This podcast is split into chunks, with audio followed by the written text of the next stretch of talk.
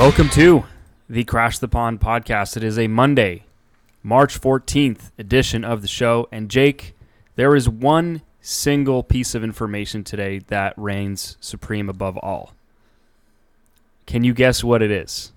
There is one there is one topic that is the most important today. Um, is it that the Ducks have not won a game on this road trip yet? It is that today is Pi Day. Oh, 314. that that's where you were going. I was like, you can't. Yeah, 3.14. three three point one four, and three plus one is four, and forty four is two more than forty two, and forty two is Josh Manson's number. Wow, I, that that was actually impressive. I've I was- actually I, I was trying to figure out an actual correlation with three point one four and forty two, and could not. no, you you managed. Oh, you ma- damn it! Here it is. managed something. Here it is. 3.14. 3 minus 1 is 2, and the last number is 4. Flip that around, you get 42. I mean, your your your first thing worked. I don't know why y- you had to do that, but hey, that works. You, I like the dou- se- I like the second one better. you doubled up. Uh, it is also Stephen Curry's birthday, so I just, it's a great day. It's a great day to to, to you know sports wise and uh, holiday wise. You can't really go wrong. But in all seriousness, I, I'm trying not to I'm trying not to beat around the bush too much. We got a little lucky today because going into today, I thought, okay, well, doesn't look like there's going to be any news. We're going to have to talk about this road trip and just kind of the usual bit. But late this afternoon, we get the news that we've been waiting for for years now, and that is Josh Manson traded to the Colorado Avalanche in return for Drew Helleson and a second round pick in next year's draft. The Ducks retain 50% of Josh Manson's cap hit. So this is this is the this is the the deal, Jake. This is what we've been waiting for. This is what we've been clamoring for. A true rebuild type move. A pending UFA gets dealt. A, a- team, you know, a, a fan favorite, popular in the locker room, popular among fans. You'll recall the quote last year that you don't, your wife doesn't love you as much as the Ducks love Josh Manson. And yet here we are, Pat Verbeek, weeks really into his tenure as the Anaheim Ducks GM, has pulled the trigger cold, calculatingly, and we're on the other side of it now. Your thoughts? What was your reaction? What was your gut reaction? Um, my initial gut reaction was, uh, what's the pick? Yeah, Because we didn't there know. was we didn't know. It was first reported by Kevin Weekes. We should give him credit of the Ducks trading Josh Manson for Drew Helleson and a pick. It took a while. Renaud, uh, what is it? Renaud Lavoie Yeah, got it uh, wrong. Said a got third it wrong. Said a third. Um, I got corrected so much by my quote tweet. I, de- I deleted. Yeah, I, just I- deleted. I decided to leave it and just add another tweet as a follow up. I probably should have, but then Pierre LeBrun, Elliotte Friedman followed up saying it was a second round pick. Yep. Um. So I, I think with all of these, I it's hard to have an initial reaction because you don't necessarily know a lot about the prospect. You don't know a lot about where he was taken I, necessarily. I had a gut value- reaction. What was your gut reaction? My gut reaction was, well, especially when I saw the third round pick, I was like, "That's it. That- Yeah, that's that's, that's the return."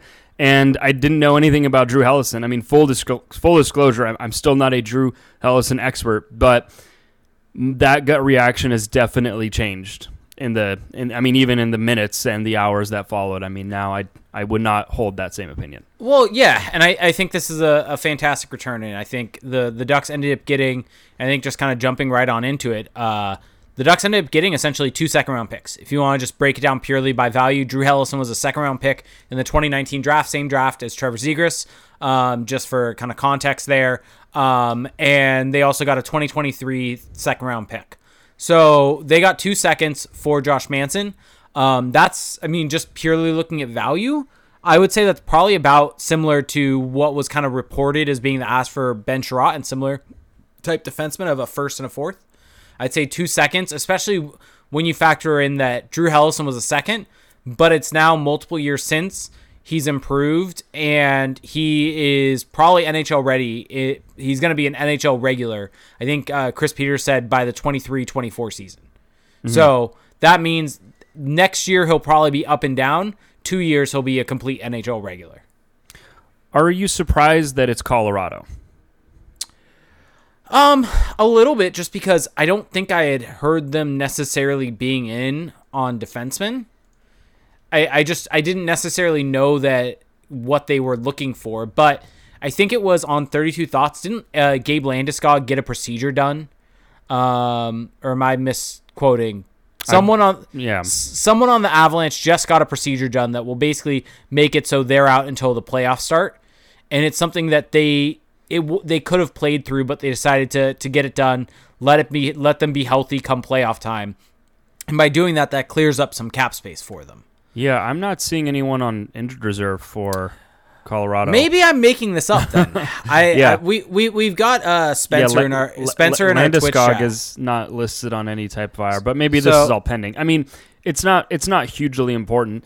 I think the surprise for it's not really that it's a surprise. It's just when we've always talked about Manson trades, Toronto has always been the one that we've brought up.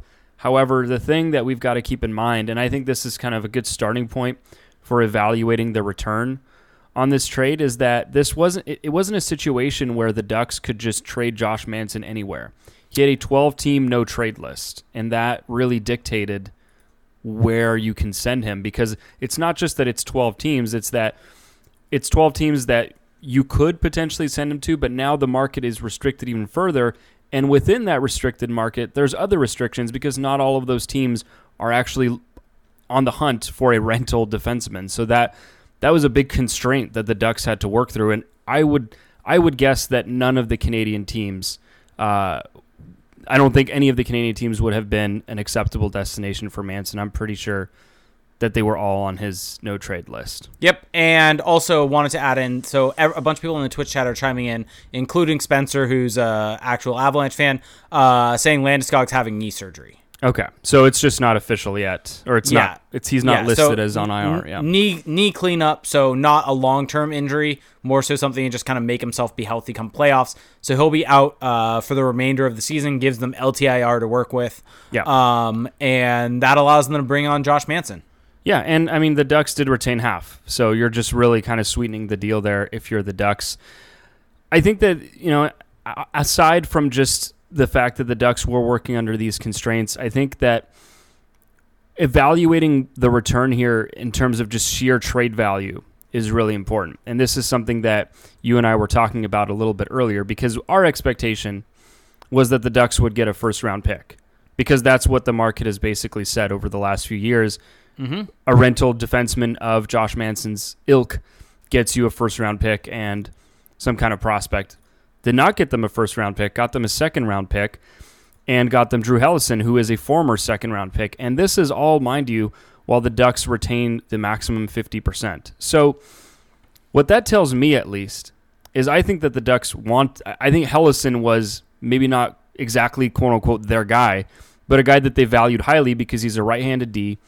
He's kind of in that Josh Manson mold, and his college career is presumably over, and so he's he's about to make the step. So I think that that profile was probably really attractive to the Ducks because it's not a guy that you're starting all the way over with. Yeah, exactly. And and I think kind of looking at the pure value of this, I think we were constantly looking at first round pick, first round pick, first round pick. Mm-hmm. But what did we mention? I don't know, three four months ago, right? Yeah. When, with regards to the deadline, was that maybe with the way this season has gone, when everyone was talking about should the Ducks be sellers, should they retain their free agents to go on a playoff run? Turns out, obviously, the the answer to that was no. With with how the season has gone. But the in terms of what they should do, one of the things that you and I both suggested was maybe adjust what you're looking for instead of mm. purely looking for first round picks. That granted, first round picks are making the NHL quicker than ever. I think right now. Yeah. But maybe you adjust that to instead of getting a first round pick that you're going to be drafting and he, essentially he's a 17, 18 year old right now, you look at trying to get a prospect that's 20, 21 right now that Yeah. more so fits exactly in your age, uh, your contending window. And that's what Helleson does. I mean, Helleson is 20, 20 years old right now. He's going to be 21 later this month. Same draft, like I said, as the, the Zegras draft. Fits perfectly with the Ducks contending window because he's going to hit his prime in what two three years? Uh, or no probably a little bit more than that as a defenseman probably 25 so in, in about five years or so and maintain that. And defensemen are able to maintain that level because defensive uh, impact is a little bit easier to maintain long term than offensive impact.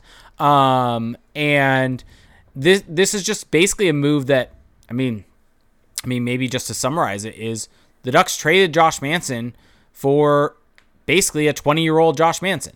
Yeah, and he's about to be 21. I think you already mentioned that, but I, there's, I mean, there's also just the cold reality that the Avalanche don't have their first or second round pick in this year's draft, Yeah. and so you just can't get. It's already gone.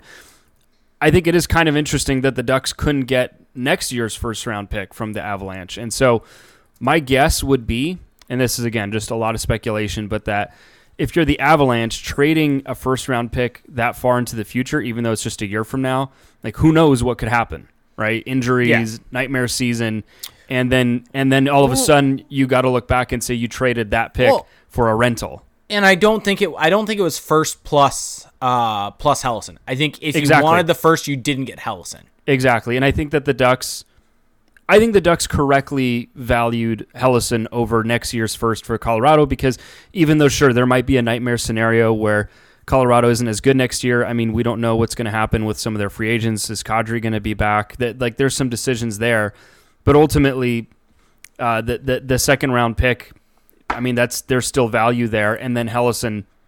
I think is the ideal. I mean, this is like you already mentioned this, but we've we've been talking about this. How if you're the Ducks now, seeing what they've done this year, you start prioritizing guys who are a little closer. But the thing is, I mean, I don't know if you would call Drew Helleson a, a blue chip prospect necessarily. I mean, he's clearly not their top D prospect. He's probably firmly third. But I think that this is a different caliber than the types of players that we've seen Bob Murray bring in over the last couple of years. That you know, the kind of more retread guys who just didn't work out with their first team. Well, here's I think kind of what this instantly does for the Ducks as a franchise is it instantly kind of uh, sets them up to essentially be a bit deeper defensively in, in their prospect system. Because I, I think this plus the Zellweger sign, Zellweger draft, a, a lot of that. I mean, don't look now, but I mean, they've got under under the age of 21 years old or 21 years of age. They've got Helleson, Lacombe, Thrun, um, Drysdale, Zellweger, Yep. And now, and I- and Ian Moore also, depending on how he ends up turning out. well, I was also going to mention that now, if let's say you're not able to keep some of those college guys, you have a little more slack. Yeah, You, because it's, it's not quite as disastrous if a Henry Thrun or a Jackson Lacombe doesn't end up uh-huh. coming over. Yeah, and I uh what did I I don't think I said I think I accidentally didn't say Drew Helleson be, from the Twitch chat. But regardless, uh with Helleson, um it- I think maybe this factors in somewhat. I nah, it doesn't really at all now that I think about it. But he's friends with Trevor Zegras, which probably Yeah. helps out a little bit. Yeah, I mean they they've played together on Team USA, but of course that's not that's not the biggest factor What is here. it? He's the he's the fourth member on this team or fourth member in the the system that will be from that 20 uh 2021 uh Yeah, World Junior you've Championship. Got Sam Colangelo, Trevor. Oh, that Zegras. 5. Okay, Blake is no Blake Long wasn't there. Uh, No, no, Henry no. Thrun, Henry Thrun, Jackson Lacombe, Jackson Lacombe. and now yeah. Yeah. So the Ducks are building a little hive of of that world. Is is Cole Caufield next? No, I'm just kidding. That's Oh, you, I, I, didn't even have to throw that I'm, one I'm just out. I'm just saying it so that because I know someone's gonna throw that out there. Um, so I think overall, I I said it on Twitter and I I still stand by it. I would give this trade an A. I Mm-hmm. think that this is exactly this is exactly what you need to do. And and I know that we know for a fact that there are people out there who are underwhelmed by the return. But that's just kind of the nature of, of this type of trade is that you are you're trading present value, which you can see, you can you can look at the stats, it's tangible for future value. And the future value is not quite as tangible, but that's that's the type of trade, it's the type of philosophy that you need to embrace. And I think that it firmly says it, it backs up what Pat Verbeek said, which is that this team is still in the middle of a rebuild. This is a rebuild trade. You, This- you don't you, you don't do this if you're gunning for a playoff spot. this Pat Verbeek has done more for the Ducks rebuild in With this is it? one trade. W- in one month than Yeah. Bob Murray did over the tenure of his GM. Well, I mean, Of being a GM. how much credit do you give him for the draft picks? Because that is, I mean, that's part of it. I'm purely talking trades. For trades, then yes, absolutely. Um, yeah, and, and you know, I, I think kind of spinning it forward now, l- looking to the summer, one of the rumblings was that look, Josh Manson really wants, really loves playing in Southern California, and maybe the Ducks and his camp were not quite as you know conversational negotiating towards the end because the Ducks just know that Manson wants to be there. Well, now this summer, if the Ducks decide, hey, maybe we can bring him back, they have that option now, and they've gotten the value in return. Like you get the best of both worlds. I don't know if that will happen because Manson's going to be able to field a bunch of offers, but if he if he truly loves playing in Anaheim that much, maybe Well- you see him back. I wouldn't rule it out. if if if you are uh, Josh Manson and you absolutely love playing in Anaheim, what's better for you? You staying here, signing an extension, or them moving you? You go to potentially the number one seed in the playoffs, the Cup contender, the top seed, the I mean, the I- I favorite. they're the they're the favorites, right? Yeah, they're the favorite. You go to the favorite, you get a chance to win a cup. And then if you want to, you can come back in the offseason, sign back with the team in the location that you like. And now that team is more well suited to be better in the future because of you moving. So you, mm-hmm. like this could be the like both the Ducks and Manson having their cake and eating it too. Yeah. Yeah, I mean, I think that if I mean, if, for example, if if he goes on a deep playoff run with the Avs, they win a Stanley Cup. That's going to increase his price tag. That's going to increase his leverage, and that's that's a win for him. And then the Ducks can make their decision when when it comes down to it. So, like you said, it's a win-win. It is still just there is something just kind of crazy though about the fact that it finally happened. When I was looking up his name on Cap Friendly, seeing the logo, the Colorado Avalanche logo above his name, it's just it still doesn't feel completely real for some reason. Yeah, exactly. and I mean, uh, to Manson's credit, I, I think he's going to help the Avalanche out. He's been good this year, and I think going to the Avalanche, they're a team with a very good system and a very good coach um, that are going to be able to take advantage of the way that he plays. And you and I have talked about this a bunch, but Manson, when he's at his, at his best, he's not going out of his way to play physical. He's Yeah. a guy that can make really smart, simple plays, five foot passes, 10 foot passes that can help break the puck out. Um, that's when he's at his best. And I think that on the Avalanche, he can kind of be put in a position. I think the only concern I would slightly have if you're an Avalanche fan listening to this, trying to get a feed on what Josh Manson is, is that um, the only concern is the Avalanche, I don't think really have any physical defensemen necessarily. Maybe I'm just Uh, remembering. Oh, they have Cur- Curtis, Curtis, Kurtis MacDermid, MacDermid. That's Jack right. Johnson. Yeah, okay. Erik, is mind. Erik Johnson physical? I don't know. Maybe, but what I I, was mean, gonna he- say is may- may- maybe may- he feels like it's his role to go out and be physical, and that's when he's at his worst. Is when he goes out of his way. Yeah, I, I don't think that will be the case. I mean, now the Avs look a lot better on the blue line. I mean, their blue line right now, I don't know if they're they have any guys that are injured. Oh, I guess yeah, Bo Byram, Girard is out. I was on the I was on an Avalanche podcast earlier, and I guess when everyone is healthy, the the ideal pairing for Josh Manson is with Samuel Girard, and That's perfect. I think it's perfect because the I think the biggest reason that Manson has been able to get back to this to this level this year is because of playing with Cam Fowler. Mm-hmm. And Samuel Girard is not exactly Cam Fowler, but he is in that mold of a mobile defenseman who's going to really carry the mail on the breakout. And so that way Manson because we've seen it with Manson when he has to be the guy on the breakout, it doesn't go very well. Yeah, he's the one that wants to make the quick little five foot pass to let someone else break the puck out. Yeah, when he's trying to dangle, when he's trying to do it on his own, it's just you're rolling the dice every time. Yep. Um, yeah, and, and so I mean, let's just do this. The some scouting reports on uh, Drew Helleson. Uh, so this was Scott Wheeler's report on him uh, prior to this season in college, where I think he's actually made big improvements from certain things that I've read. But just on Helleson, Helleson, who has always been a strong defender who has NHL size, uh, smooth skating mechanics, and an impressive feel for spacing and timing, has developed in his play and aggression with puck in the uh, with the puck in the last two seasons to really round into form as one of college hockey's top uh, two-way defensemen and to earn an invite to play for USA men's hockey at the Olympics. He now involves himself regularly regularly in the Eagles' attacks, looking to activate off the line consistently. Um, that complements his long-standing ability to defend the rush, maintain good positioning in the defensive half, rarely make the wrong choice with the puck or on a read, and just sound instincts and intuition in all four corners of the ring. He projects as a steady, reliable number five, number six defenseman. And so reading that, that kind of reads as like his floor to me is a is a six uh, six defenseman on a good team.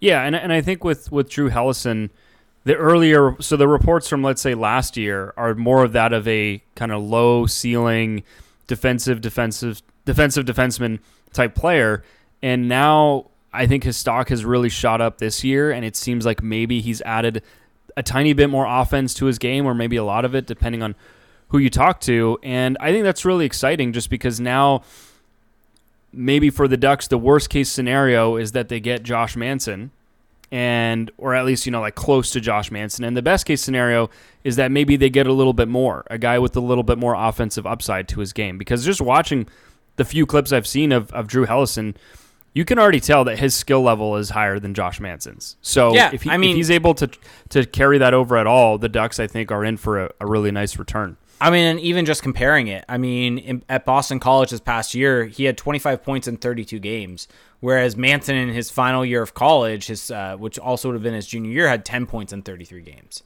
So he's just been a more productive player. And I mean, let me ask you this, because this is something I've kind of gone back and forth on in my own head uh, Okay. with looking at prospects in general. Is how much do we just kind of throw away some of the stats from last season? You mean with uh, all the restrictions? and COVID and shortened seasons and everything like that.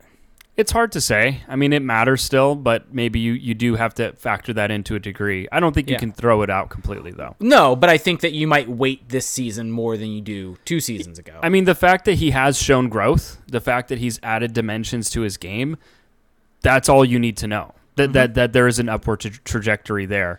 And Yep. now I, I guess that the question becomes with Helleson because I think he really is kind of the he is the centerpiece of this deal for the Ducks, the centerpiece of the return.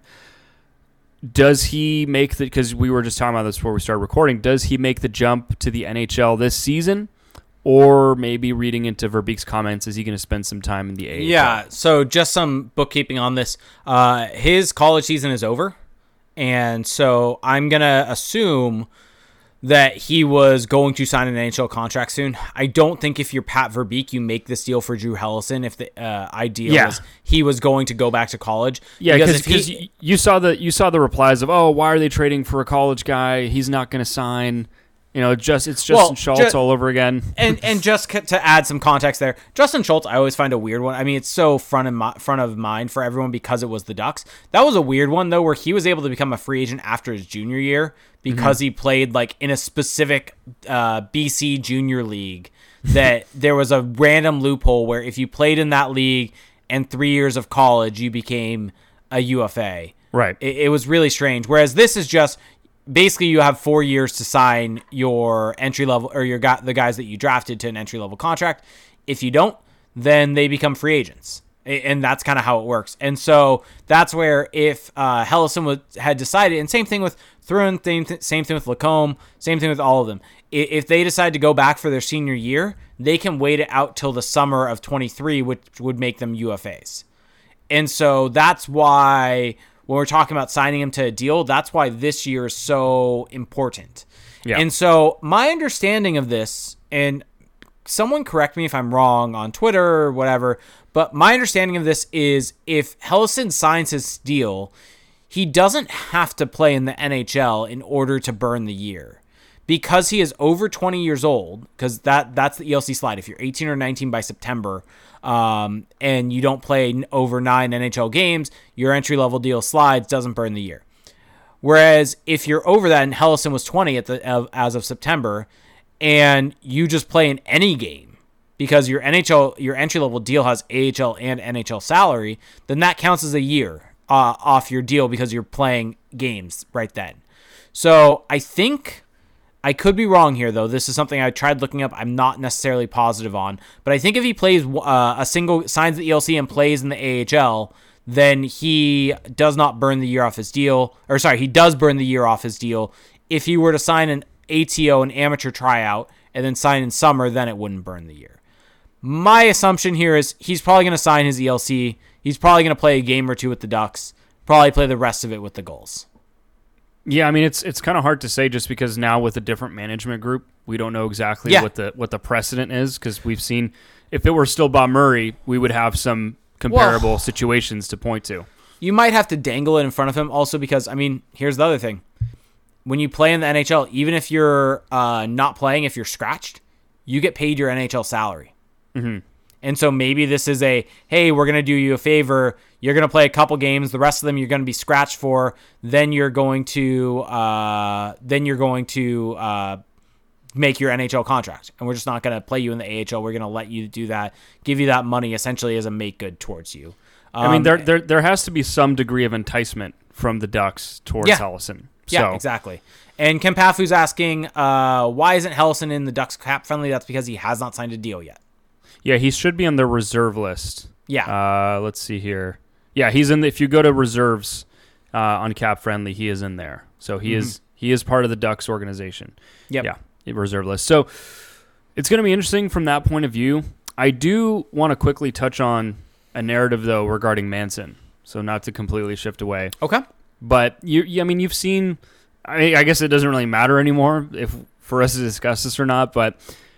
I think that there's a lot of people who came out, like for example, Jay Fresh saying, you know, Manson's probably not worth it, or there's some there's some big flaws in his game, and we've been very critical of Manson here in the past. I mean, particularly last season, and and not even just his play, but I mean the decision making, the fighting, all of that. I feel like Manson has barely fought this year. Just like this just hit me right now. But anyway, the point is, I think that last year, the season that he had is not completely representative of the player that he is or the player that he can be. Because this year, if you look at his underlying numbers, they're a lot better, and not just the not just like the on ice impact, but you know even the isolated impact. And then if you look at, for example, the the tracking data, you know he's great at suppressing zone entries against. His zone exits are actually quite good as well, and so I think that like I think this is just like a very fair deal for both teams. I think Yeah. that bo- both teams got what they wanted, what they maybe even needed. I mean, because we talked about it, we, we were talking about it earlier in the season. But what you know, for example, if the Ducks sell off a Lindholm and a, and a Manson, you look at their defense pipeline, and it's not like there's maybe a little uncertainty there, and so now you're able to address that. You get a you get a valuable pick in a second rounder, which you can either use or you can trade it just and and then for the Avalanche they get a player in Manson who I think will help them. So it just I don't know. It just I I very it, it doesn't happen all the time, but I I don't have like a strong I don't have any strong criticism or strong takes on this. I just think it's a good deal. Yeah, and, and I think that's the sign of eh, that this two, was two- a good two deal. smart GMs coming together. Yeah, two smart GMs where you're it's kind of working, uh, working out for both teams well. And at the end of the day, that's what a trade should be. yeah. Trades shouldn't necessarily be about one team winning and one team losing, like Bob Murray thought you had to do. You had to win every deal. It should be about one team that's in a different position for, of, from one another, trading an asset for something of equal value that will help the other team in their position. Right. And and I think that the, the big key, the big underlying assumption in all of this is Pat Verbeek accepts the fact that the Ducks are in a rebuild, right? Bob Murray, sure, you can talk about not winning the deal, but are we that confident that he was fully embracing the rebuild? I mean, I know that this year, right, we got we got fed the narrative from camp onward, but that was a lot of talk, and there was very little action to support that, any evidence to support that they really believed that they were in a rebuild. And so this like it's it's going to sound crazy, but it's important to have a realistic view of your team in the NHL to move forward. If you if you keep if you keep living in denial, you're just going to be I mean, you're going to be what the Ducks have been the last 3 years. Like, let's be realistic here. The Ducks could potentially be in the playoff mix next year. I, I think that's Yeah. a realistic possibility. Like this this hasn't compromised that. No, and I think that they could potentially be contending in two years. Right? The Yeah. 23 24 season is when that contending window can potentially open. This uh this is what came from uh Chris Peters, but um or this was on the Daily Faceoff, which kind of quoted Chris Peters a little bit, basically saying our Daily Faceoff prospect analyst Chris Peters believes Helleson is trending towards a number four, number five defenseman in the NHL lineup. Once fully formed, Peter projects him to be an NHL regular by 23 24. Perfect. So there you go. I mean, and, and you have to imagine that this is all this is all part of the thought process. It's not an accident that the Ducks specifically targeted this player, right? And I mean, and we and we we know that based off of Verbeek's comments. We know we can just see it based on the the trajectory of the team. I just I don't know. That to me, this there's still a lot of work to be done. We still don't know what's going to happen with Lindholm. We still don't know what's going to happen with Rakell. But this to me is is a good litmus test for is Pat Verbeek actually an upgrade over Bob Murray? Like I, I think we I think we already know now based And off this one trade. Honestly, I think when you look at the criticism of this trade, for, I think the thought process behind that, I think reinforces that Verbeek did the right thing. Right. In, in, in some ways, when you look at the logic behind us being critical of the deal, it's mm-hmm. well, they didn't get anyone back that will impact the lineup. It's like, yeah, exactly. Yeah. That's what that is what they should be doing. Like they should not be looking at getting someone with exact value right now in a Josh Manson deal. Yeah. Like, yeah, it, it's it, this is what they should be doing. So, um, really, really awesome to see from the Ducks. Um, and I mean, let's just uh, get to a quick word from our sponsor before we keep on Yep. going with this. Yep. So, this episode is brought to you by Mack Weldon. So, it's no secret that we all want to look our best this spring, right? Mack Weldon is the expert when it comes to stylish essentials, perfect for the new season. Whether you want to upgrade your sweats collect or sweats collection or need gear that stands up to change the changing weather, Mack Weldon has exactly what you're looking for. And if that's not convenient enough, let me tell you about Mack Weldon's daily wear system. All the clothes work together for real. So whether you're headed to work, going for a run, or just hanging out on the couch, getting dressed takes no effort at all. So, I mean, Felix, you and I have been big fans of Mack Weldon. What are some of your favorite things? What are some of your favorite things lately from Mack Weldon? you know sometimes in life you gotta you find you find that one thing you find that one piece of clothing in Oh, are case you are you going there? i'm going i'm going i'm cutting right to the chase and that would be the ace sweatpant it's the first Oh. item i ever got from mack weldon and bar none the most comfortable sweatpants i have ever owned have ever worn uh, it's and they're also not hideous to look at, which a lot of sweatpants are. They're actually pretty stylish. They have a nice tapered fit. Uh, they will make you look amazing and feel amazing because they're warm. But when it gets a little warmer, you're also not just sweating out of your eyeballs, which is really nice. Um, I'm actually wearing them right now, record, re- recording this show, and I feel great doing it. So I would highly, highly recommend them. It is getting a little warmer out, but it's still pretty chilly at night. And for all our listeners that are maybe not living in Southern California, there's still a lot of cold that you're going to have to endure. And I, I would highly recommend the Ace sweatpant. The Ace sweatpants are amazing. They Yeah. it, it is like without a doubt my favorite sweatpant of all time, and that's not just because they're a sponsor of the show. Um, they Yeah, are no, they're- fantastic. they're amazing. they're, Yeah. they're fantastic. Um, it's amazing. I've also recently got their uh, Maverick Tech chino pants. Great work pants. Absolutely perfect. Look great. Fit great.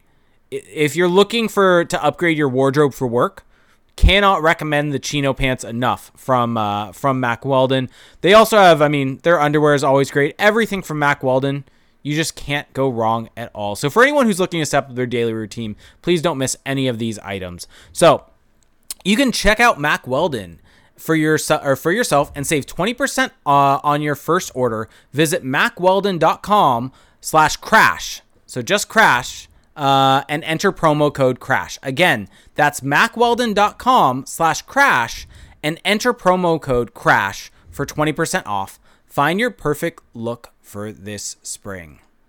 Spring forward. Time change. Yeah, how are you feeling after that? It's thrown me off. It's it's thrown me off a little bit. I, I'm not gonna lie. I feel because I am someone who's really routine based, and I kind of do the same things at the same time every day, and I have that that slight little tweak. It's thrown me off ever so slightly, but I'm also loving it because it's not dark at at 5:30 anymore. Yeah, I, I think today was a tough day. Of I couldn't go to bed early enough last night, and so it really screwed Same. me up. Same. But you know, I, I think around three o'clock was when I was starting to get tired, and uh, the Josh Manson trade came through to just wake me on up. Yeah, that really energized me. I mean, Yeah. it's just nothing like a trade. So, So- okay, I give this a grade I gave it a great on both on both sides. I said it. Ooh, from an Avalanche perspective, Uh huh. Uh-huh. I think. I, I mean, if I'm gonna be consistent with what I've said, I think it has to be an A. They didn't give up a top flight prospect. I mean, they. get- I mean, Helleson is a good prospect, but they didn't give up one of their main main guys. They didn't give up a first round pick, and they got a guy who's going to help them and who addresses a pretty glaring need in their lineup. So it has to be an A.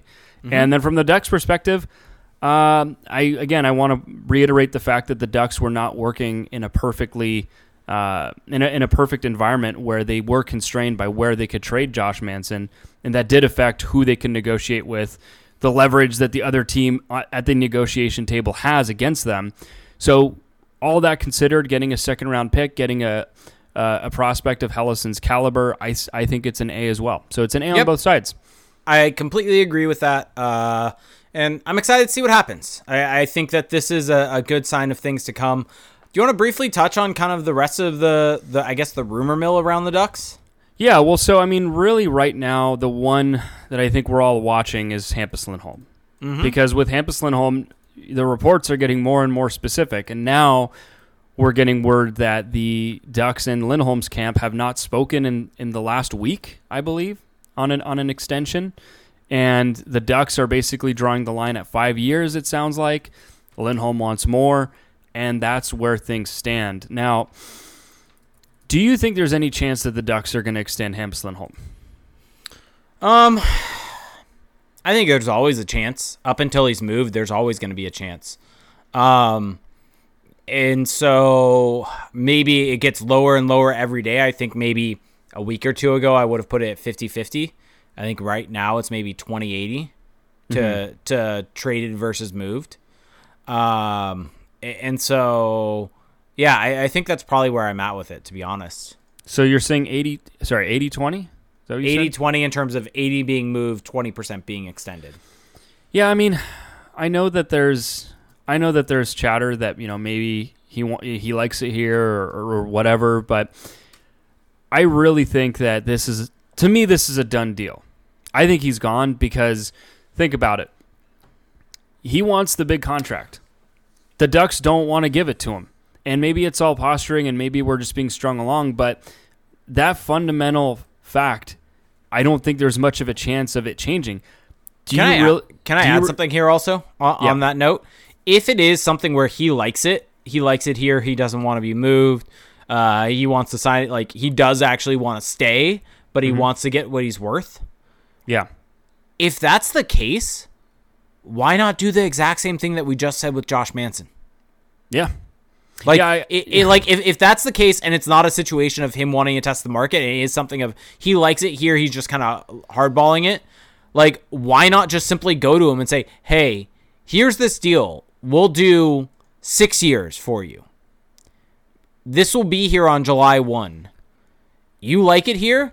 Look at what we can get for you on the Yeah. open market. The team you'll be on for six years will be better. Yeah, Well, here's my thing, though. I do think that the Ducks. Let's just assume that Lindholm said yes, I'll do five years, and they sign him. Like clearly, the Ducks don't just want to trade him, right? There has Yeah. to be some degree of desire on the Ducks end to bring him back, and of course, we got to take almost everything with some grain of salt because it's not. This is not all just. This is just tip of the iceberg. The, the reports that we get, but it is a little bit troubling to me that the Ducks are even considering it. To be honest, I think that Hampus Lindholm does not like. If, for example, if Hampus Lindholm were to say yes to a five-year deal, do you really think it's going to be five years with no bells and whistles, no no trade clause, no high AAV? Like that five years is still going to sting. Well, and and here's the other thing to add to that is um crap, I had something and now I just completely lost it. Um I can continue to vamp if you want. go go for it. Go for it. It will come to me eventually.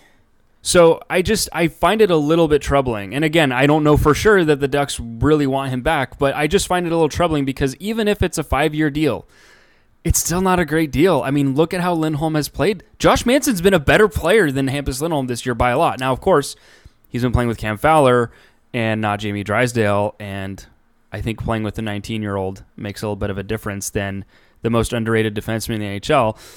Nevertheless, though, I I don't know. I I'm just not I'm not high on any kind of deal with I remembered where I was at, where I was Mm-hmm. going with that.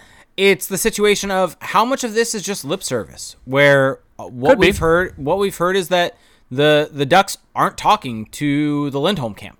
Well, I think I think Verbeek and and the Ducks need it. They need to instill a belief that they are trying to sign Lindholm because otherwise, if other teams know that they're just trying to move on from him, that that does lower your leverage a little bit, right? And so when you're negotiating, if you just go in and with the other side knowing they just want to get rid of him at all costs, you can't get the same. But if they think, oh, these guys actually really want to keep him or they're trying to keep him, that does change things. So to me, I think there's just a lot of smoke and mirrors here, and I just have a hard time believing that with everything that Pat Verbeek has said, that he is really trying to bring Hampus Lindholm back. I mean, Yeah. I mean, I mean, the, the reported offer would speak to that because five years, let's be honest, is kind of laughable com- considering what Lindholm could get on the open market.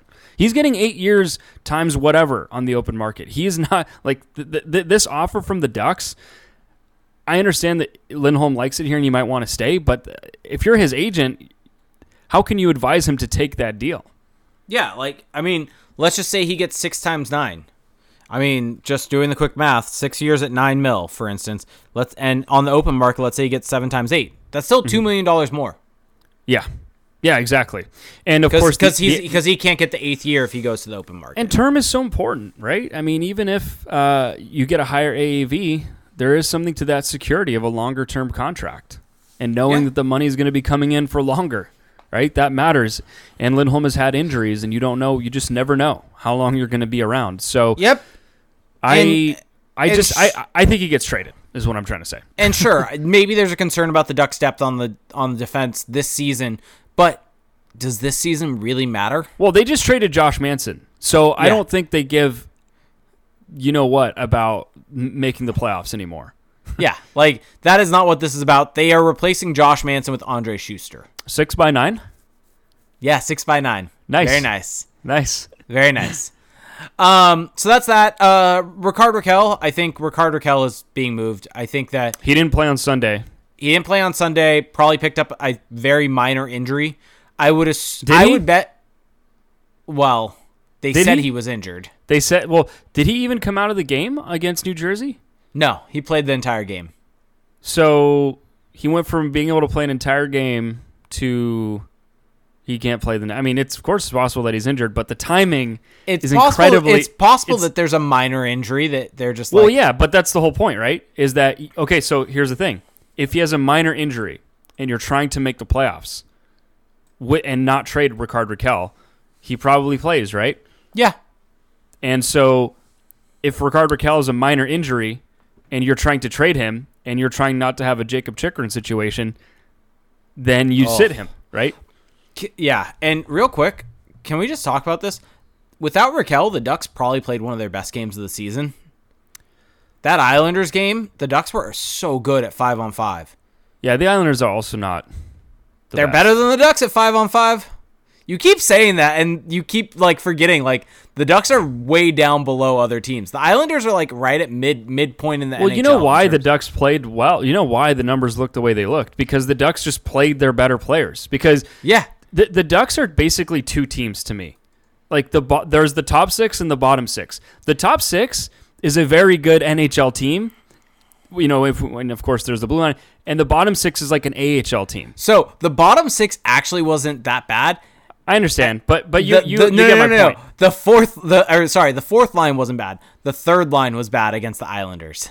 The Lundestrom line was not good.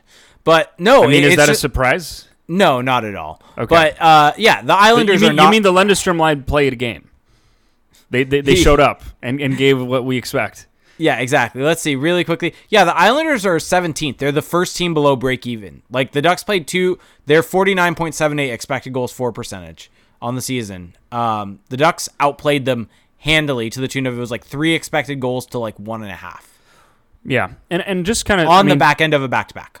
and talking about this season and, and their playoff hopes. I mean, now with Manson out, and you assume at least one more guy gets traded, and if it's any kind of return like the one we just saw, where it's a guy who might not even play for the Ducks or barely play for the Ducks this year, like playoffs are looking not so great. I mean, I think that this kind of Well, they, they, Andre they weren't, they, they weren't looking great before this. I mean, I looked at it. Well, no, the, yeah. the Ducks are realistically, if they wanted to make the if they were going to make the playoffs, they would need to get about 30 points out of their last 20 games. yeah. and they have not been on a point per game like 500 point uh, pace in a while. They they've fallen off since Christmas basically. Yeah, and, and I mean, and they've fallen off since the. I mean, even when they've been healthy, they haven't been good. So, Yeah. Yeah, it's uh, It's just you know, but but this is something that we've kind of known. It's it's nothing nothing new, but it's just it's just crystallizing now. Yep. Um, real quick on on Chychrun before. I mean, I guess we'll just get into questions because I don't really think there's anything else from those games to necessarily well, talk I, about. I think the big narrative uh, that has kind of been lost in, in the conversation we had so far, understandably so, is John Gibson. I mean, continuing to really Oh, yeah. struggle, and uh, you know, just he had a bit of a better game against the Islanders, but particularly the Nashville game, the late he was goal. he was still negative against the Islanders. The the Palmieri goal was rough. He had some Yeah. really outstanding saves, but I mean, you look at the the vast majority of the game, and he was fine, but he had a couple of bad goals, and he ends up at negative one point three expected goal or GSAX on the game. That's the difference of the game. The Ducks lose by one. Yep, and I mean, you look at the the game against Nashville, right? The late goal to Colton Sissons. I think it's one of the worst goals I've ever seen him let in Mm-hmm. in his entire in, in his entire NHL career. I mean, I know that people said, "Oh, it's a perfect shot," but you just like when you're an NHL goalie of the, supposedly that caliber, and it's a slap shot from the wing, like 1980 style. Uh, that's just it's not a great look to me. I mean, It's he hasn't far out. he hasn't had a positive GSX GSAX game since pre All Star break. yeah, and, which and is- I think which is I a month ago. it's also getting to the point where it's not just us saying it and pointing to stats like you know GSAX. It's also Eric Stephens wrote an article yesterday about how the Ducks need to start maybe giving Anthony Stolarz more starts and that Gibson has not played well. I mean, I think when it reaches that level, that's when you know that shit is getting real. Here's my question: Would you trade John Gibson this offseason? Uh, it depends on how confident you are in Lukas Dostal or what the goalie market looks like. Well, I'm looking at it from a value perspective. Do you like what is what are the chances now that John Gibson rebounds next year? Because Well, I know who- that there I know that there's been the, the, the team excuse, but we're not, we're now on year 3 of him not being very good. let me ask you this: Okay? If the Maple Leafs flame out early, and they're looking to really shake things up, Yes. would they do Gibson for like a Nylander? Mm, maybe. I mean, but here's the thing though.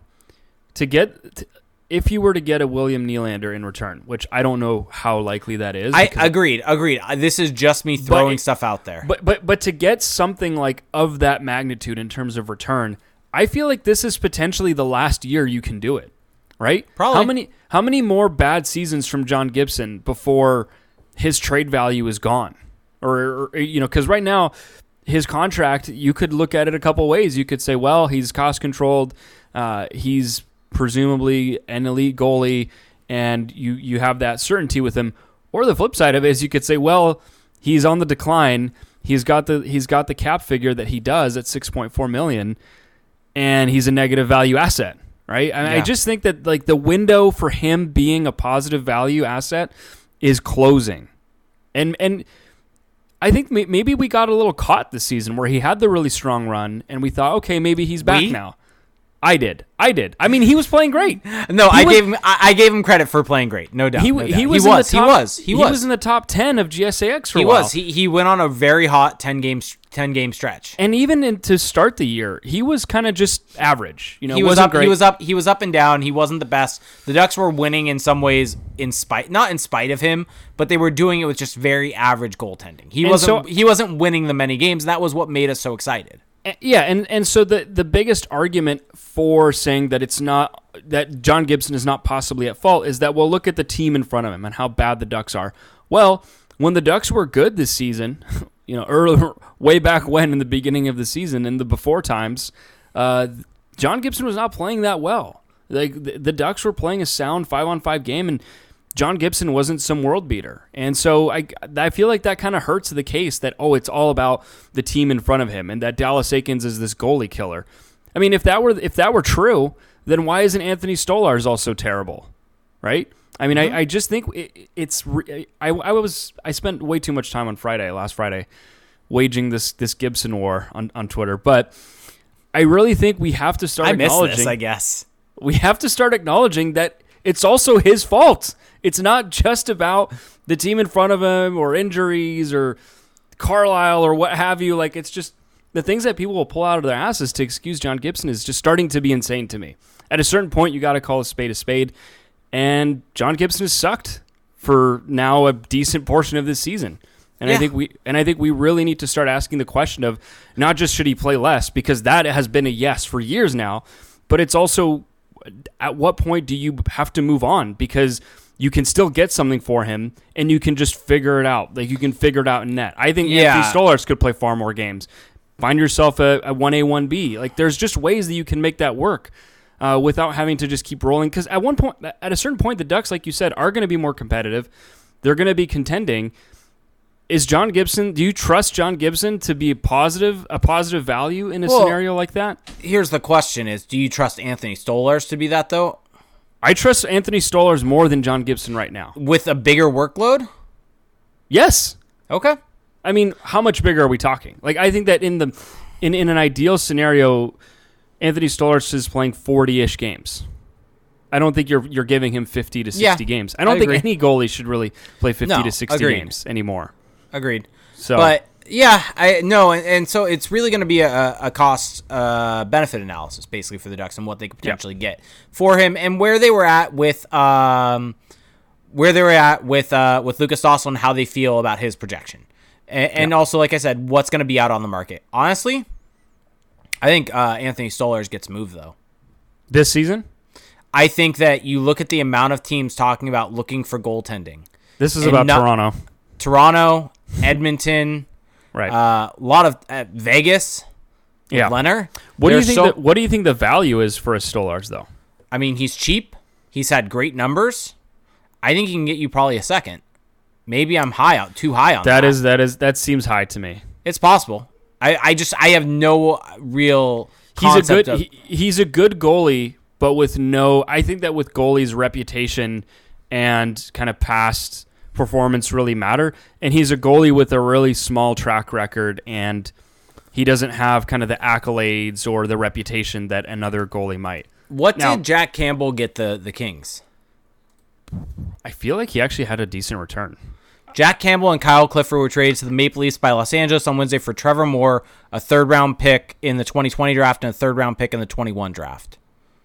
So, I mean it's that fe- that feels closer than to than the second round pick you mentioned.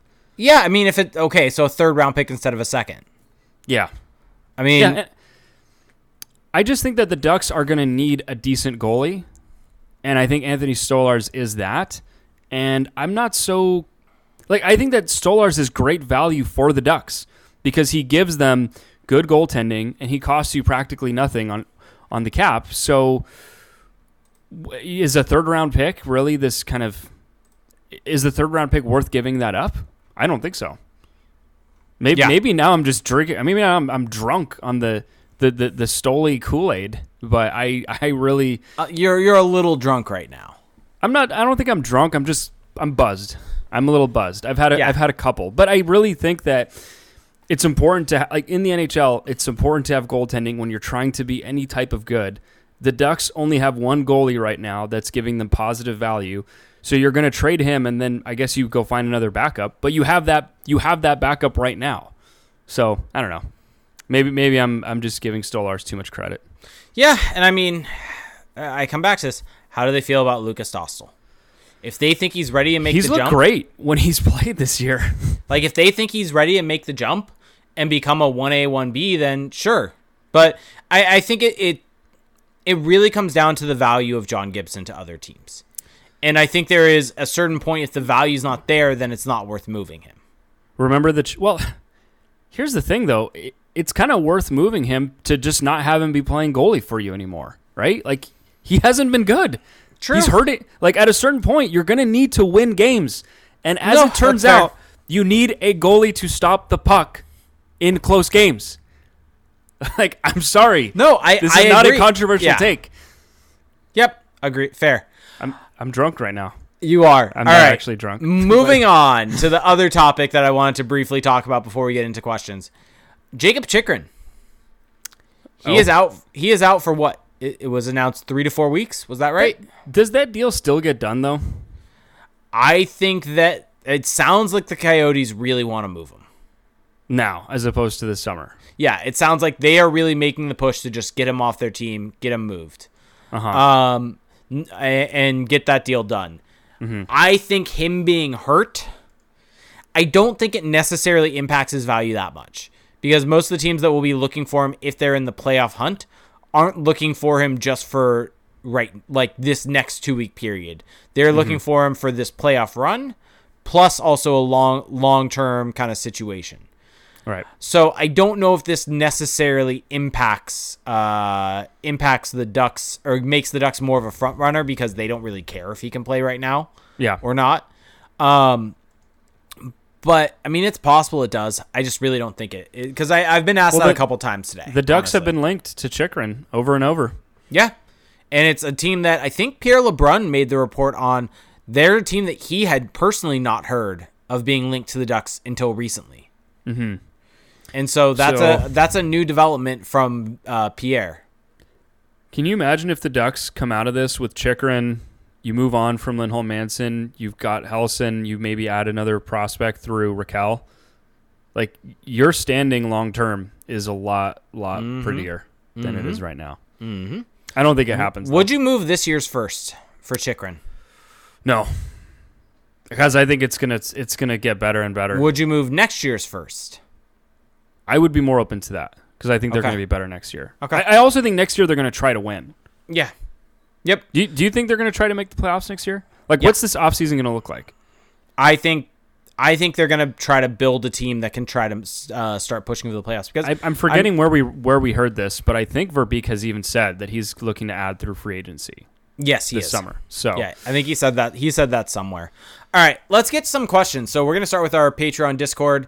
Um, Darko Theory said, "Where does Sam Steele go after this season?" And so we're starting from the the oldest one to the newest. So there's gonna be a couple of non Manson ones. non So- Manson questions. Yeah. Yeah. So and Sam Steele's an RFA. So where do they go? Do the Ducks qualify him? I think so. I think. I mean, well, this is so hard now with Verbeek because we just don't really know quite as well. But I feel like he's done enough this year. I mean, he's just going to be a cheap kind of filler player. Yeah. You you need those guys at a certain point. So I, I think that yeah they keep him around for depth. Yeah. Like I- like that, that that's who he is now. He's he's a, just a depth forward, and that's fine. Yep, I would agree with that completely. And I'm trying to just very Like we need we need to stop talking about Sam Steele now in in the context of oh he's he's this impact or could be this impact player or, or whatever. Like no, he's just yeah. fine, and I mean, here's his QO. His QO would be nine hundred and seventeen thousand. They'll qualify him. He'll Yeah, be a duck. He'll he'll be a duck. Like they'll it's they'll just qualify. Yeah.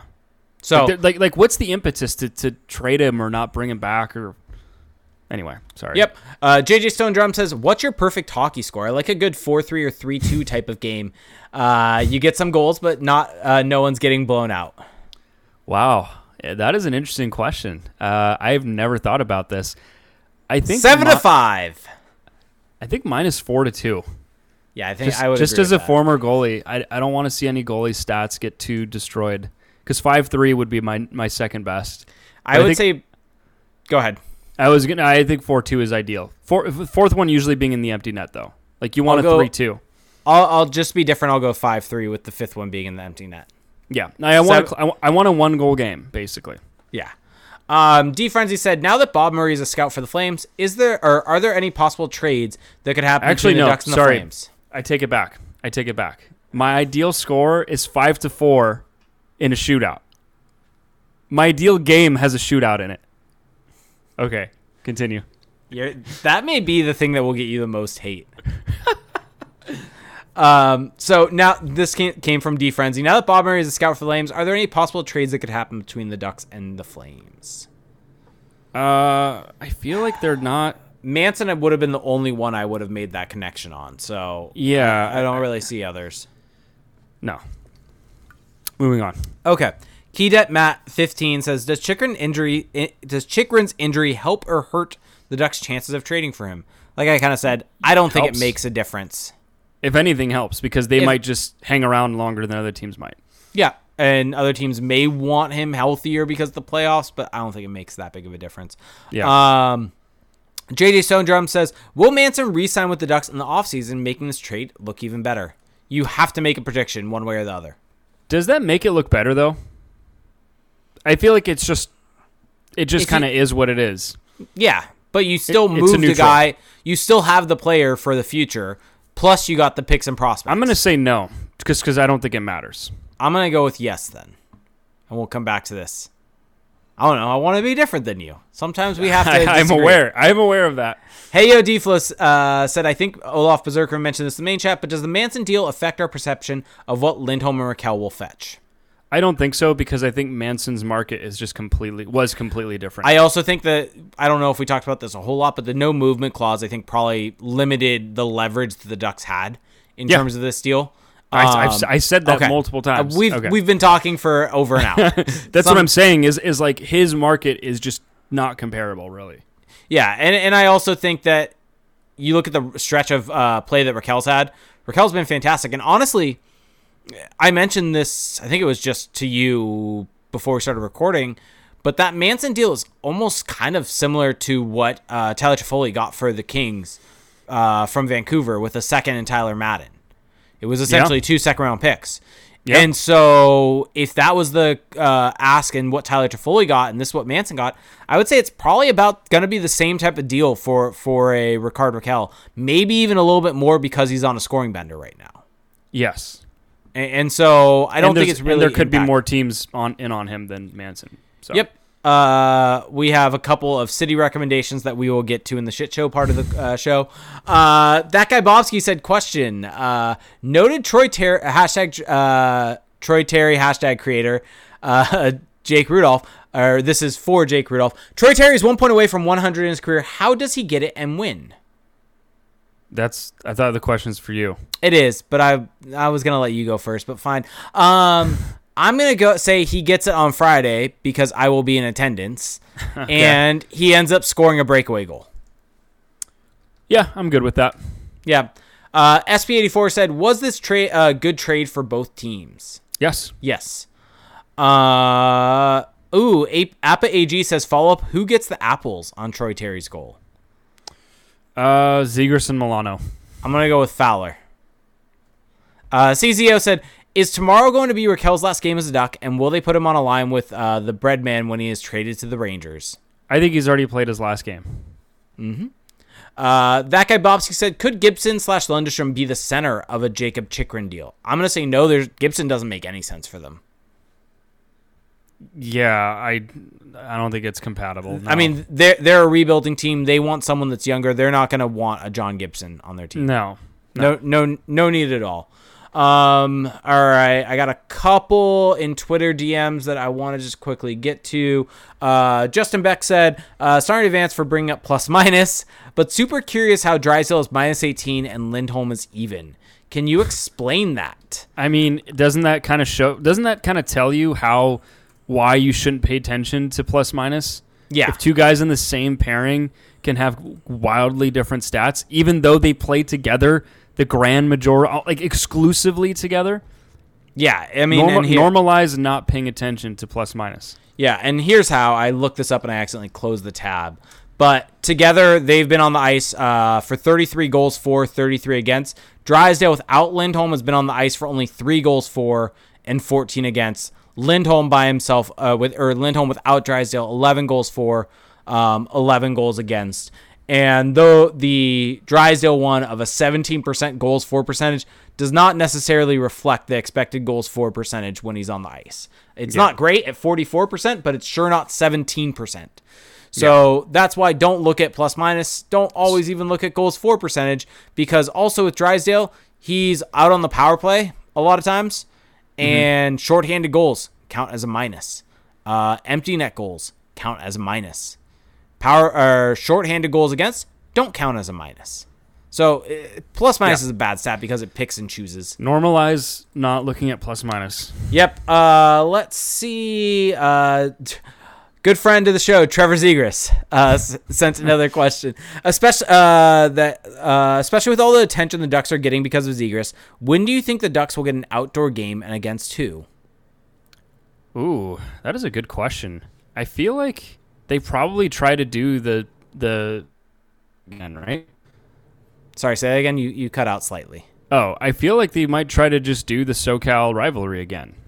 Like, is that not Yeah. the most logical I mean, how long has it matchup been? for the Ducks? it's been almost a decade. I, I feel like the outdoor games have almost like if it's not the the Winter Classic, it, they're almost like regional games now where you're trying to really captivate one area. I mean, you saw it with Toronto Buffalo this weekend that the Heritage Classic.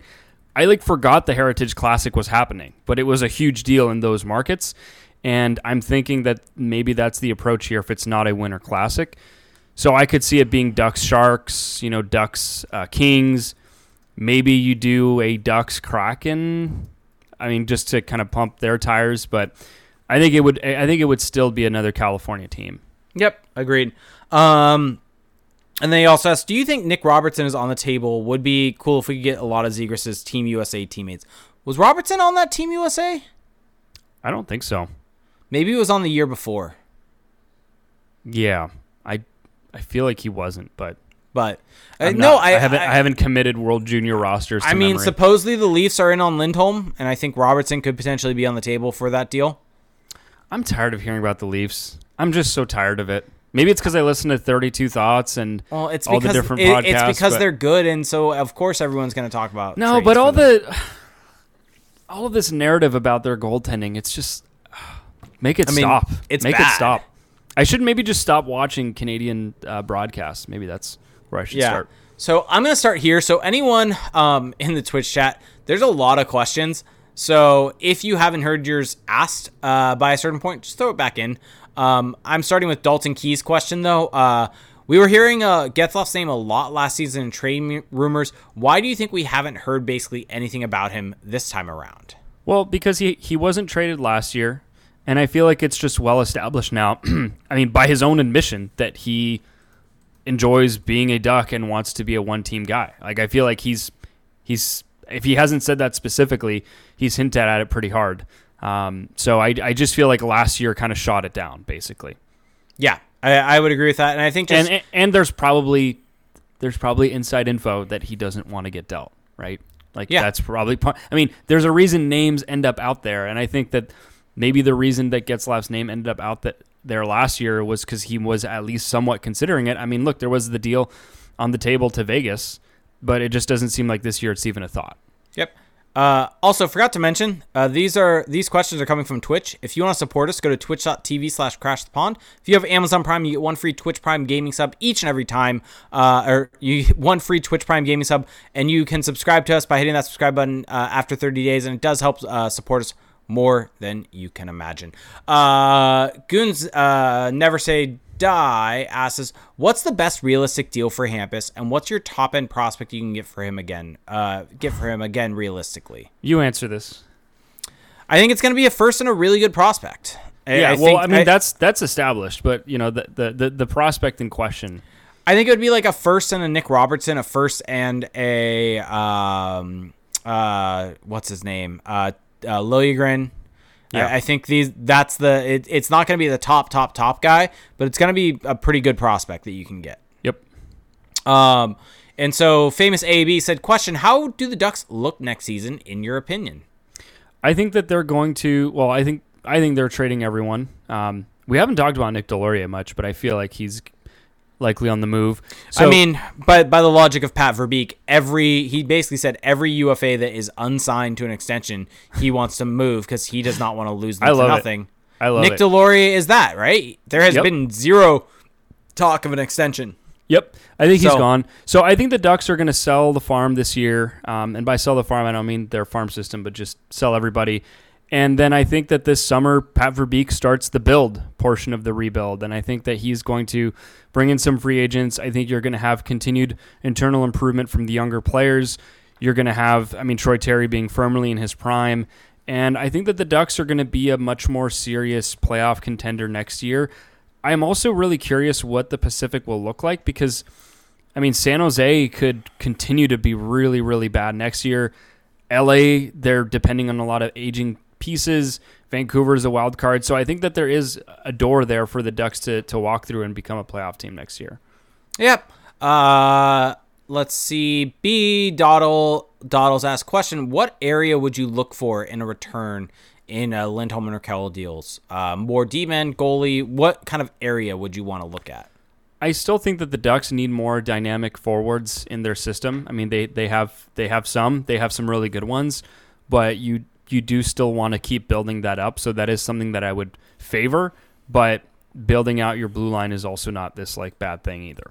Yep, agreed. I, I think you just want to get high end players, whatever you can get, whoever ends up being. Yeah, pick, get, Some, get someone who's end- a someone who's a legitimate swing and not just you know kind of a, a, a low ceiling type guy. Like I think Yeah. Helleson Helleson is maybe a little more on the floor side of things, but I think he does seem to have some upside. Yeah, really quickly backtracking slightly to kind of what you said about the Ducks next season. It almost feels like they're in a spot to almost try to do what the Kings did last offseason Yeah, and Yep. make some splashes. I don't know how I feel about this, but do they take a run at Johnny Gaudreau? I mean we've we've talked about it. we've talked about it. I, I think that they'll try. I think that the Flyers are just going to outspend everybody and Probably. make it happen. But but I mean I I don't think it's crazy because like even though it might not feel completely right, these are the years that you kind of have to go for it because you've got your young players on ELCs. They're going to end up costing. It's going to be harder. So try to make the big moves now and Yeah. see where it falls. The, the, the only concern is locking guys up to term. I think if you can get guys Yep. for four or five years with the higher AAV, like they're trying to do with the, with Lindholm, I think that would make more sense. Yep. Yep. So, um, all right. So next question, Matt Hendri- or M Hendrickson sixty one said, "Fun non trade deadline question: If the World Juniors do end up resuming in August and rosters aren't frozen from last January, would you send McTavish, Zellweger, Drysdale, and risk a Kirby Dach esque scenario playing out? McTavish hasn't really had a chance to settle in with any given team this past year, uh, give or take, and will probably be a part of be part of a deep Memorial Cup run. Do any or does any of our January participants stock change?" So we're talking about sending them where? to the World Juniors that are slated to be in August. Um, I don't. I, don't, don't think. know. I, I mean, The- Drys Drysdale's a no. McTavish is a no. yeah, Zellweger makes sense because he's so young, and I think Zell- he's, st- he's still got some development time. But I like Zellweger it depends on how they view view him and if they want him to, because it, it's going to conflict somewhat with camp and prospect camp and things like that. And so it depends on how they view that. Yeah, there's just there's just not really I think a ton of upside to sending them personally. Yeah. Yep. Agreed. I think maybe whoever you take in the first round this year, maybe he goes. past Pastujov, I think would still probably go. Yep. Th- those types of guys. I, I think Zellweger's too high at this point uh, to to go. Um, Sith Lord Buscemi said, "Question: Do you uh, do we see Helleson this year, and who is his D partner?" Ooh, um, I think that we do see him this year, and in terms of a partner, I mean, I'm mean, assuming Lindholm's gone. Put him with Fowler. Yeah, why not put him with? I, that actually probably makes the most sense. Just to kind of Fowler's the one little that bit. yeah, Fowler's the one that can protect guys the most and really Yep. help out. Um, Tristan Miss said, "Question: What do you think of the Ducks and Kubalik?" That was something we haven't talked about. Was that uh, Chicago writer has said that the Ducks are supposedly high on Kubalik, in on Kubalik, however you want to Mm-hmm. uh, take it. What are your opinions on that? I don't think Kubalik is worth uh, giving up assets for. Agreed. I think that he's a very one-dimensional player who had one really good shooting High season shooting percentage season And playing kinda- with Patrick Kane. and kind of just doesn't do a whole lot else for you. Um, and so, I mean, we're seeing it like with Max Comtois this season. These guys who rely on that on that shot to drive their value when the, when the shot is not going in, they just don't have much else to offer. And I feel like Kubalik is that. Yeah, and I, I just and also with his QO, his QO is going to be high. Um, it it just doesn't make sense. Um, so I I the only way that I th- would be okay with it is if it's a very low cost acquisition, like a fifth round pick. Sure, if you're, Fit- t- but he's he's not even that young. Like I No. just I don't really see it. A fifth a fifth round pick with a three year extension at like a couple mil, maybe. Yeah, but that's not happening. No, like it, it, that's the thing is, in order to talk myself into it, it turns into an unrealistic situation. Exactly, which, which is tells you tells Yeah. you everything you need to know. Yep. Uh, Anime Holics D94 said, "Question: The reaction to this trade is uh, once again revealed how general public grossly overvalues first round picks. People act like players outside of first first round picks are scrubs.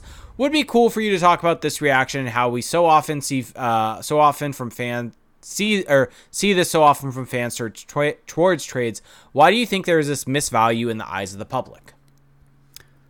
So, so the question is about you know first round picks being overvalued. Yeah, and just kind of how people probably viewed this trade and saw there wasn't a first, and we're like, okay, well, this is a nothing trade then because there's no first rounder in it. Yeah, I do think that that is a little bit of a stretch. I mean, I understand that the first round pick carries a certain weight and it is important, but keep in mind that this is a first round pick coming from a very good team.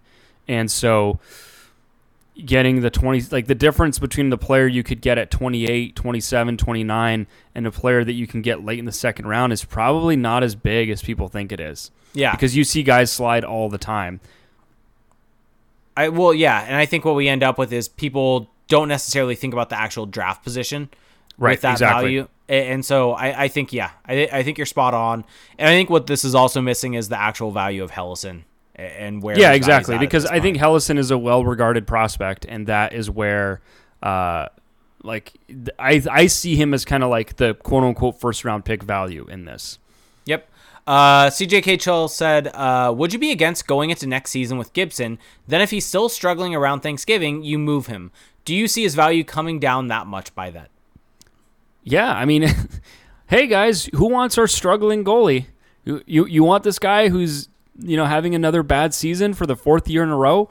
Like to be able to get value, you got to you can't just sell you, you can't expect to sell low and expect to get something decent in return. Like peop other teams are going to hold that against you because they don't want to use their premium assets. And so uh, that's why I think that trading Gibson sooner rather than later while he hasn't completely bottomed out is probably the smarter thing to do. Uh, yeah. Uh, so let's see what was the next question. Uh, because there's a bunch of kind of repeats now.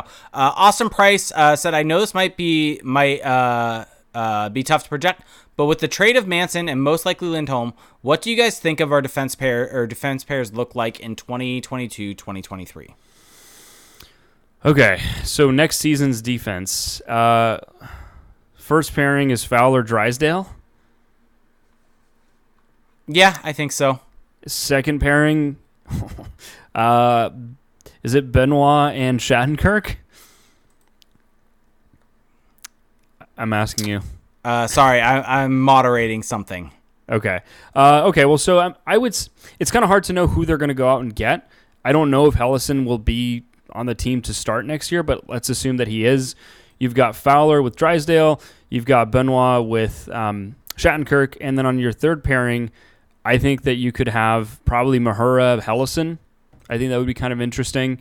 Um, I don't know. I doubt that this is what it's going to look like though, because we know that uh, we know that Pat values bigger guys, some experience, and so I would imagine that this is going to look a lot different. I'm actually curious what the Ducks are going to do with Kevin Shattenkirk as well, because he's got a year left on his contract, does not fit the timeline. Do they just let him?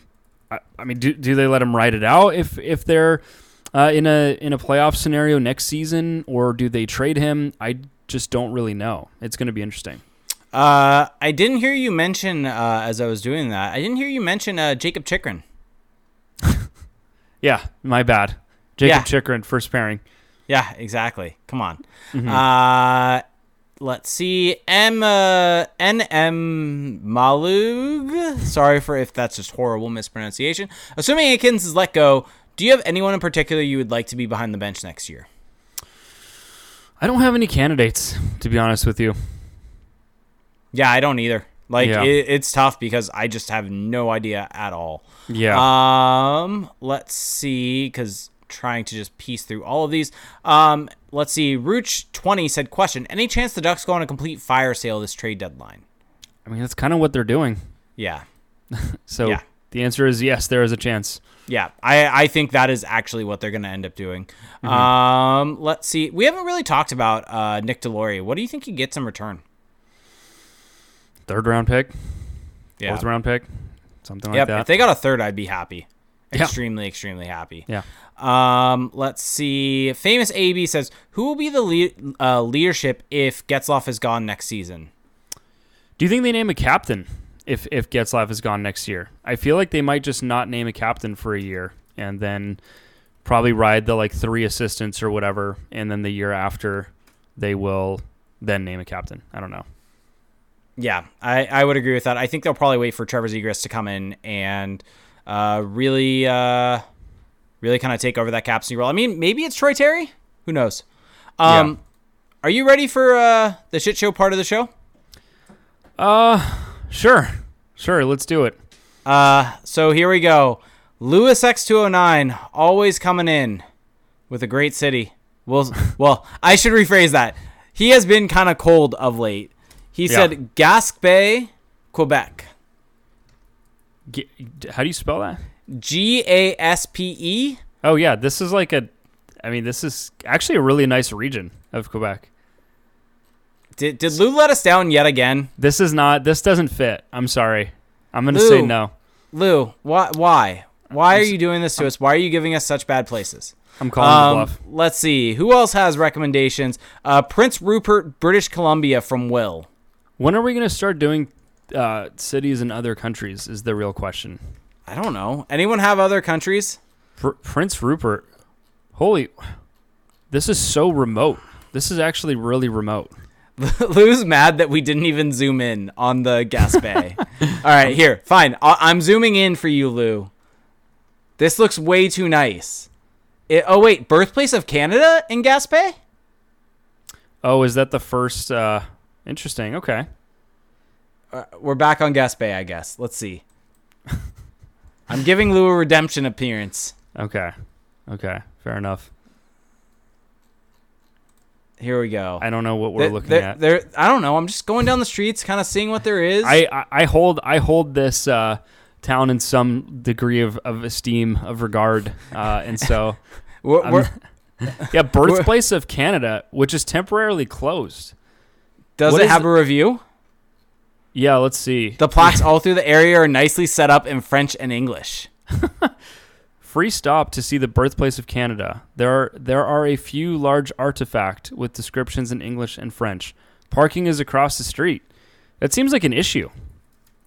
This very cute historical center with ships is right by the water. There is a big art display as well as historical plaques all over explaining the birthplace. It's kind of cool. Yeah, I'm here for it. yeah, exactly. Not a bad So- not a bad recommendation finally. Okay, so apologies apologies to Lewis. We'll, we'll give him his flowers. Yeah, what was the other place again? Prince Rupert, British Columbia. So Prince. I feel like we're starting to pick cities that might have a higher chance of someone listening from there. Okay. Maybe not this one though. So Prince Rupert is basically almost in Alaska. I mean, you're you're like getting very close to Alaska at that point. Um, there is just not a whole lot going on here. It's like the distance from Vancouver of like LA to like. Oh no, it's further than Sacramento or San Francisco. That's what I'm saying. Yeah. Uh, let's see. There is a Safeway. Okay, that's kind of interesting. There's a Walmart. it looks like there's a mountain. There's the Black Rooster, Black Rooster Inn and Apartments. Yeah, PJ's Food and PJ's Food too. You we you can stay at the the Black Rooster in and Apartments for a low low price of 136 dollars a a night. That seems incredibly high. Am I crazy here? Is I- is is rent is rent that high in British Columbia? I don't know. Let, let's see what the Black Rooster uh, uh, place looks like. Let's see these. Uh, uh, this is a room there. Okay. I mean, it looks kind of nice. There's a gym if you want to get your workout in. Uh, Wow. Get get swole. Bathrooms look kind of miserable though, um, but there is a nice quaint feel to it. Sure. I feel like it's just extremely cold up here and gloomy. So, Rupert, I don't know what Rupert Rooms is.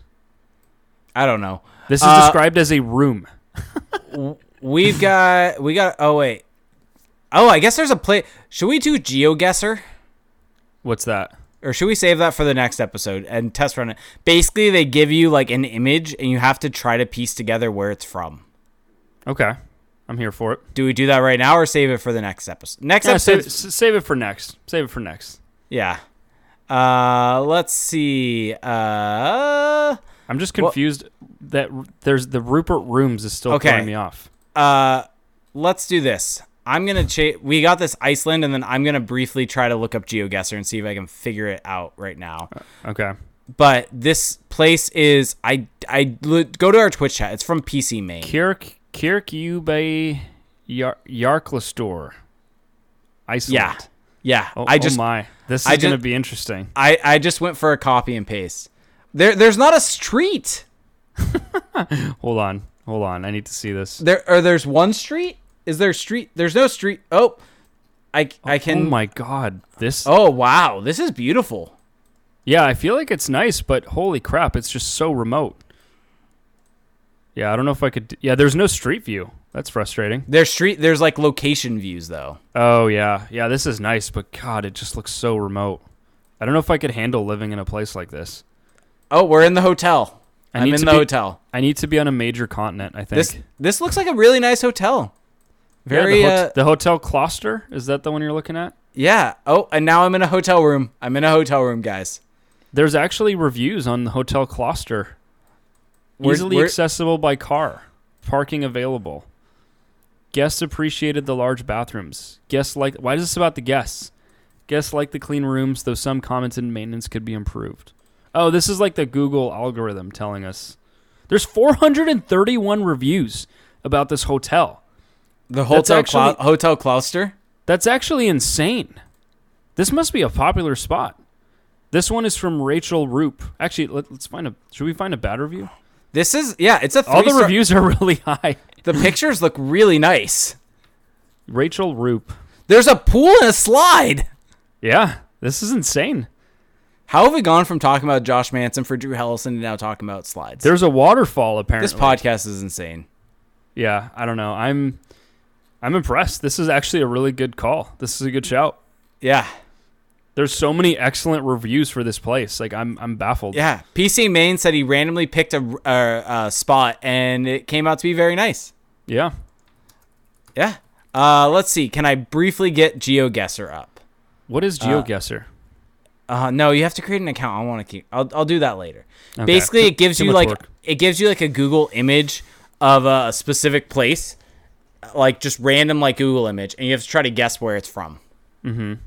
Okay. And so like you could get a picture with the Statue of Liberty, and so I was like, oh, okay, New York. It could also just be a picture of a bus, Hmm. okay. and it like try to figure out what city it in, and it could be Climax, Felix. That's true. We all want a climax. So Oh wait, now people are saying it's Google Map and you can like walk around and stuff. Maybe I just don't know what GeoGuessr is. Yeah, me neither. I definitely don't know what it is. I'm I'm sitting here very confused. Yeah. Um. Let's see. Are there any food takes that we should? uh Okay. Should we just go with Lewis's final uh, food take? Sure. Bacon reeks. Bacon Smells reeks. horrible. You know, I will say this. Actually, I feel like I had a I had one earlier. Oh, did I say this in the podcast? I'm saying it now. Sorry, Lewis. Your your take's gonna have to wait. Let me present you pre-sliced fruit.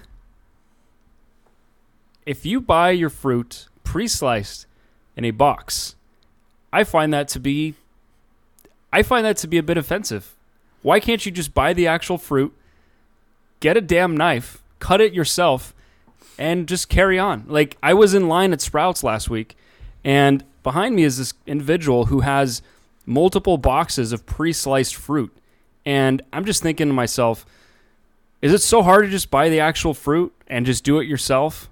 It is just does does no one have any pride anymore?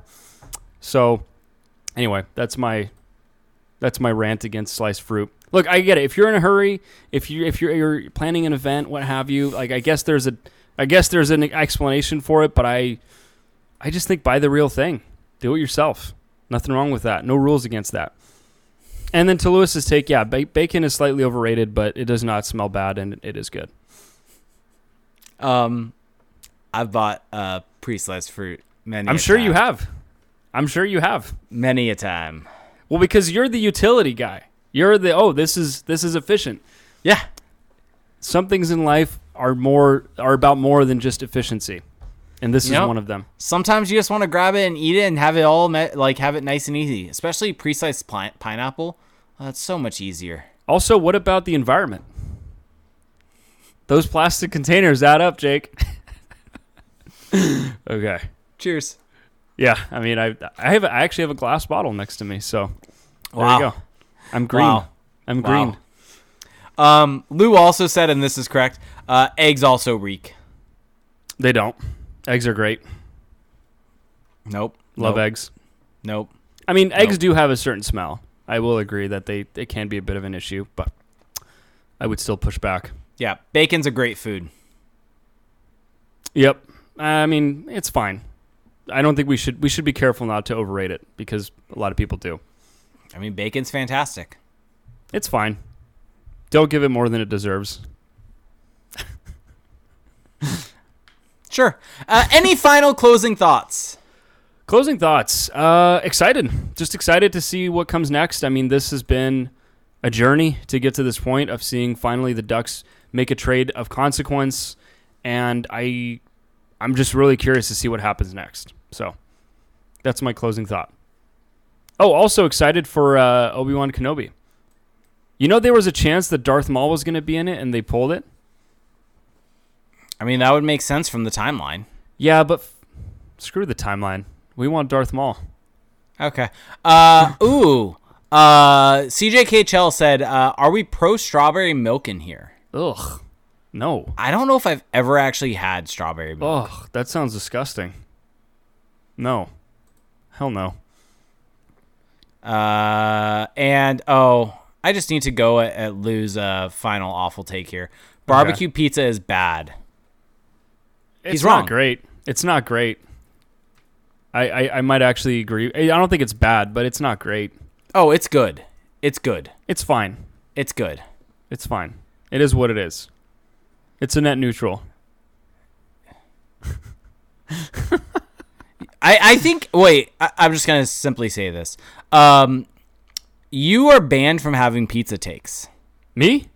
Yes. What did I do? Ha- has my food has my cheese pizza take been set on here? I think it has. Yes, it has. Cheese your bread. your your pizza takes get have get thrown out the door. Okay. Fair enough. Wrong, but wrong, but fair enough. Um, all right, if you want to take us out, uh, go for it. I need to do something real quick in here. All right. Well, if you have enjoyed what you have heard today, folks, there are a few ways to help support our show.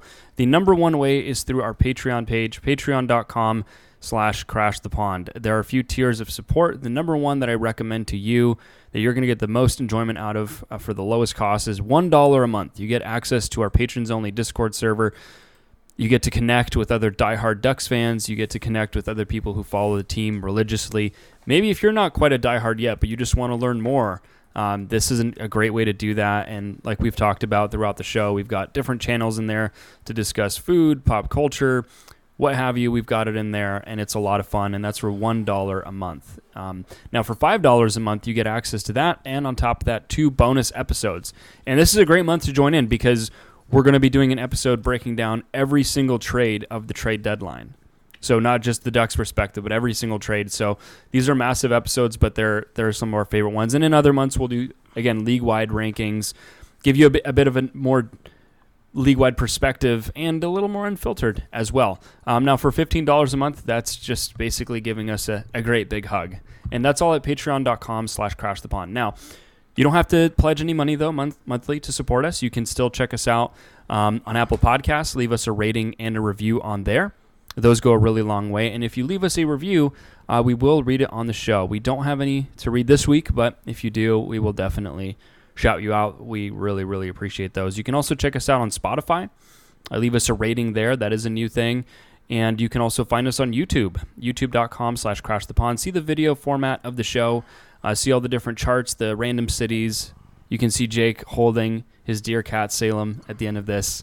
Um, oh, and I just heard a little purring. Great. I'm hearing a lot of purring now. that is good. That is good. She looks pretty happy. She hasn't jumped out of your arms yet. No, she got real mad at first though. I, I may have woke her up from her nap. So that's at youtube.com slash crash the pond. Make sure to subscribe and turn on your notifications. Um, and make sure to check out our website, crashthepond.com. We're going to have articles going up there this week talking about the trade deadline, breaking down every trade. Um, you can find Crash the Pod on social media at Crash the Pod on Twitter, and we're on Facebook as well. Jake is on Twitter at Reindeer Games 91, and I'm on Twitter at Felix underscore Sicard. That is going to do it for us tonight, guys.